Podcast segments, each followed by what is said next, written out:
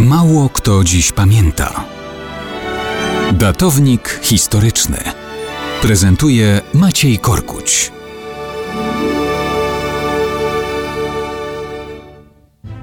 Mało kto dziś pamięta, że 27 listopada 1942 roku francuska flota w Toulonie poszła na dno.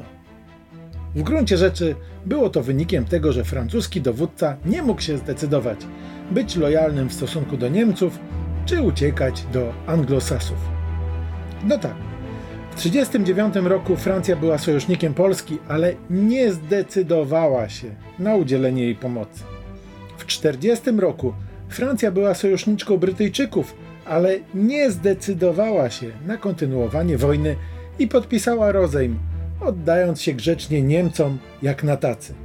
Potem równie grzecznie Francja kolaborowała z Niemcami, bo nie zdecydowała się na inną politykę.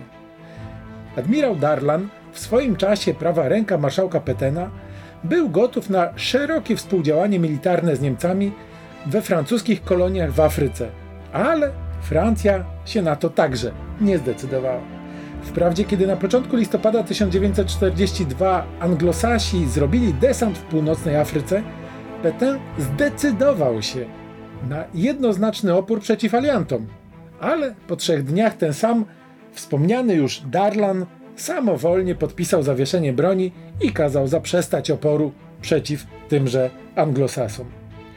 Próbował przekonać też dowódcę pełnomorskiej eskadry w Tulonie, admirała Laborda, do obrania kursu ku Afryce, żeby się poddać aliantom, ale ten nie zdecydował się ani na aliantów, ani na zbliżających się Niemców.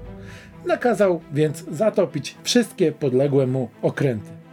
W przypadku Francji ta wojna była jakimś fatalnym ciągiem niezdecydowania, uległości i wzajemnie sprzecznych decyzji tego wielkiego niby imperium.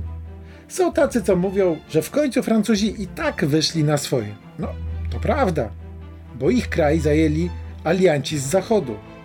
Gdyby ta cała Francja była bliżej Rosji, szybciutko poznałaby, co to znaczy ciężar sowieckiego buta na karku.